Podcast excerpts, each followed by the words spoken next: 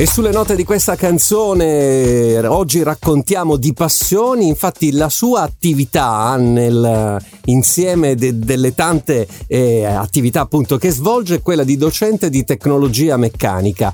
Per il comune di Predappio, Forlì Cesena, ricopre la carica di assessore allo sport, ci dice con spirito innovativo e propositivo. Ha partecipato a diverse maratone, fra cui Roma, New York, Berlino, Rotterdam, 100 km del passatore ed Ironman. E in una di queste pensate che ha portato con sé il figlio spingendolo sul passeggino. Al microfono di System incontriamo Lorenzo Lotti, ben trovato. Ciao, ben trovati a tutti, grazie mille per avermi qui con voi. Ci incontriamo per raccontare, e utilizzo le tue parole, l'essere sempre di corsa? Sì, esatto, diciamo che io ho questo slogan che poi è diventato anche il nome del mio brand, il mio marchio registrato e anche la mia azienda e non potevo scegliere nome migliore perché in effetti sono sempre di corsa, purtroppo come tanti di noi. Una passione la tua è quella appunto della maratona che in un certo senso leggendo la tua scheda è stata anche un po' ereditata dalla mamma. Sì, diciamo che io ho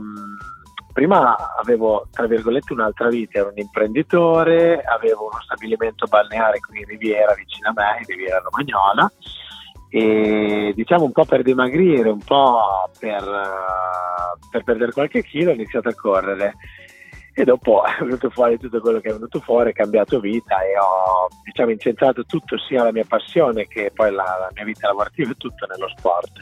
Però diciamo che mia mamma ai tempi era una delle, delle più grosse mezzofondiste italiane, tra l'altro ai tempi di, La, di Laura Fogli eh, famosissima, eh, mia mamma la batteva, comunque era molto forte, ha avuto risultati molto molto prestigiosi a livello italiano. Siete su System, stiamo raccontando di passioni, abbiamo al telefono Lorenzo Lotti, a settembre 2022 vinci il World Guinness Records eh, spingendo il passeggino e accompagnando tuo figlio e, e ti sei praticamente posizionato eh, nella, per primo nella specialità e secondo assoluto nella maratona. Una, un'esibizione, ripassami eh, il termine, un po' eclettica? Sì, allora diciamo, eh, io vabbè, sono un corridore, ho avuto la fortuna in questi ultimi anni di vincere anche diverse maratone italiane e diciamo quando ho avuto la fortuna di sapere che sarebbe arrivato Raimondo, appunto mio figlio, ho pensato subito di fare sport con lui poi ovviamente sono una persona competitiva, non mi è bastato fare sport con lui, ho pensato subito di provare a battere un record. Allora niente, mi sono informato un po' e ho deciso di provare a battere eh, 50 km passing a pram, praticamente i più veloci 50 km spingendo un passeggino.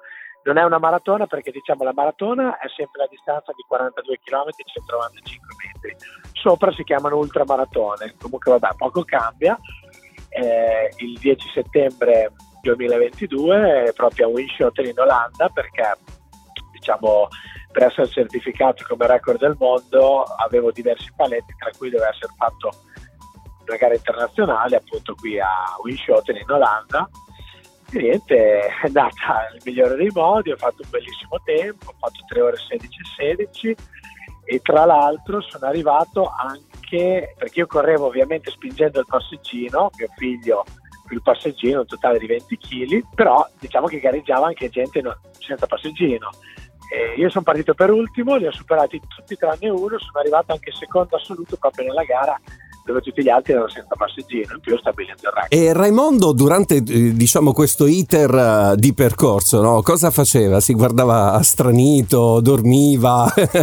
come, come, dire, co- co- come interpretava questo, questo tuo itinere? Allora, c'è da dire che qui è stata un'avventura un po' particolare, molto stimolante, molto bella, primo perché mentre per la preparazione di una gara normale ci sono dei protocolli, io sono anche un running coach, sono laureato in scienze motorie, cioè, ehm, ci sono dei protocolli stabiliti. Qui invece è una cosa nuova, perché già dal primo momento, quando ho provato a spingere il passeggino, ho notato che era difficoltoso perché cambia la postura, cambiano i muscoli che metti in gioco e allora ho dovuto fare una preparazione un po' particolare. La preparazione poi era anche eh, vedere come si comportava mio figlio. Quando abbiamo fatto il record aveva sei mesi E io diciamo che nella, nell'avvicinamento, nella preparazione a Livigno ho simulato 21 giorni prima la gara, si chiama in gergo noi la chiamiamo il lunghissimo, che è diciamo, l'allenamento più lungo, quasi come poi quello che sarà la gara, e che oltre all'allenamento provi proprio a,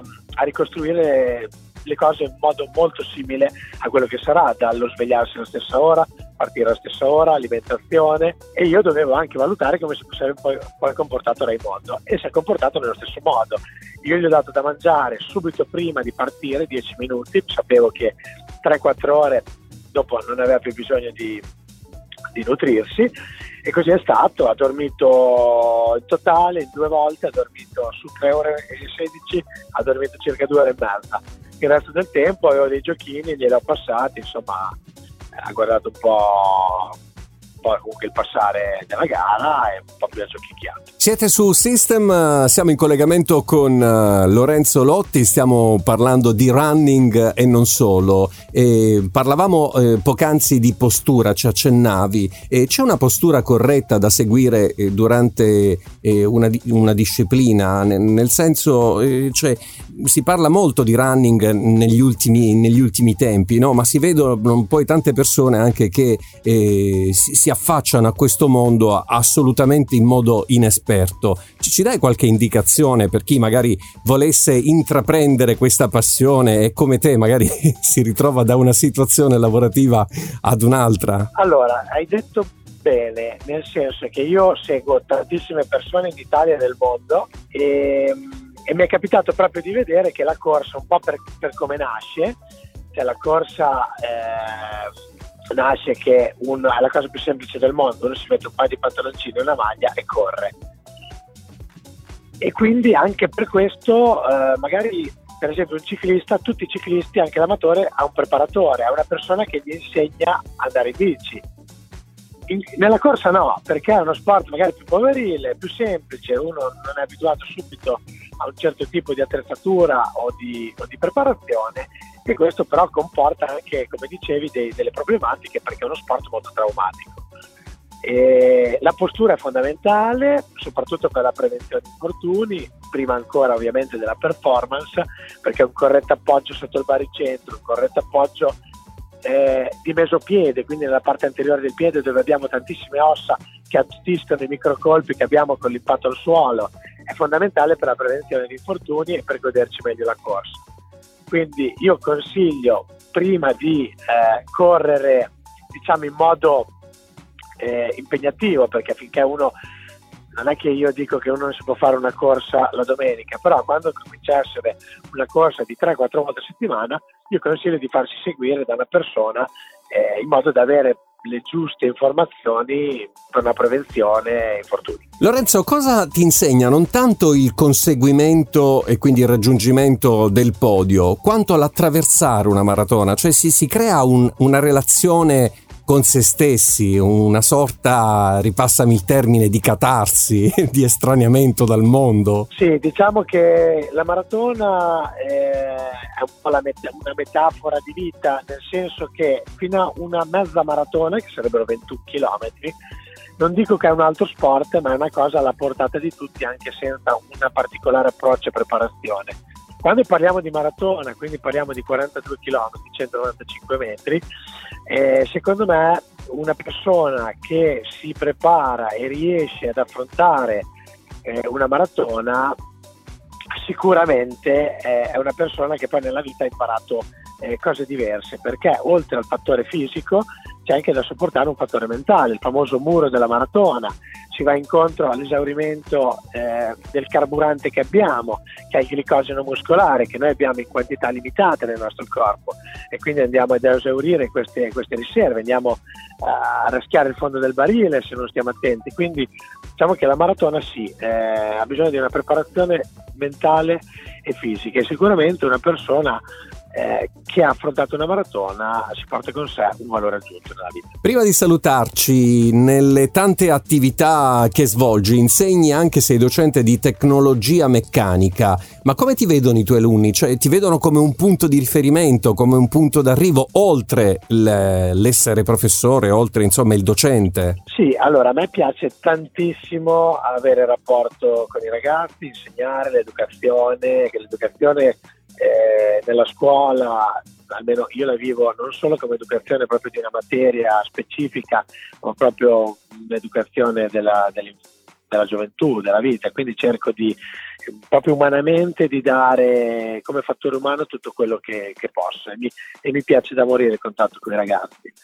Io sono fortunato perché, eh, ah, infatti hai detto bene, i ragazzi comunque hanno rispetto di me anche per quello che faccio sportivamente, per quello che sono una persona visibile, quindi sanno.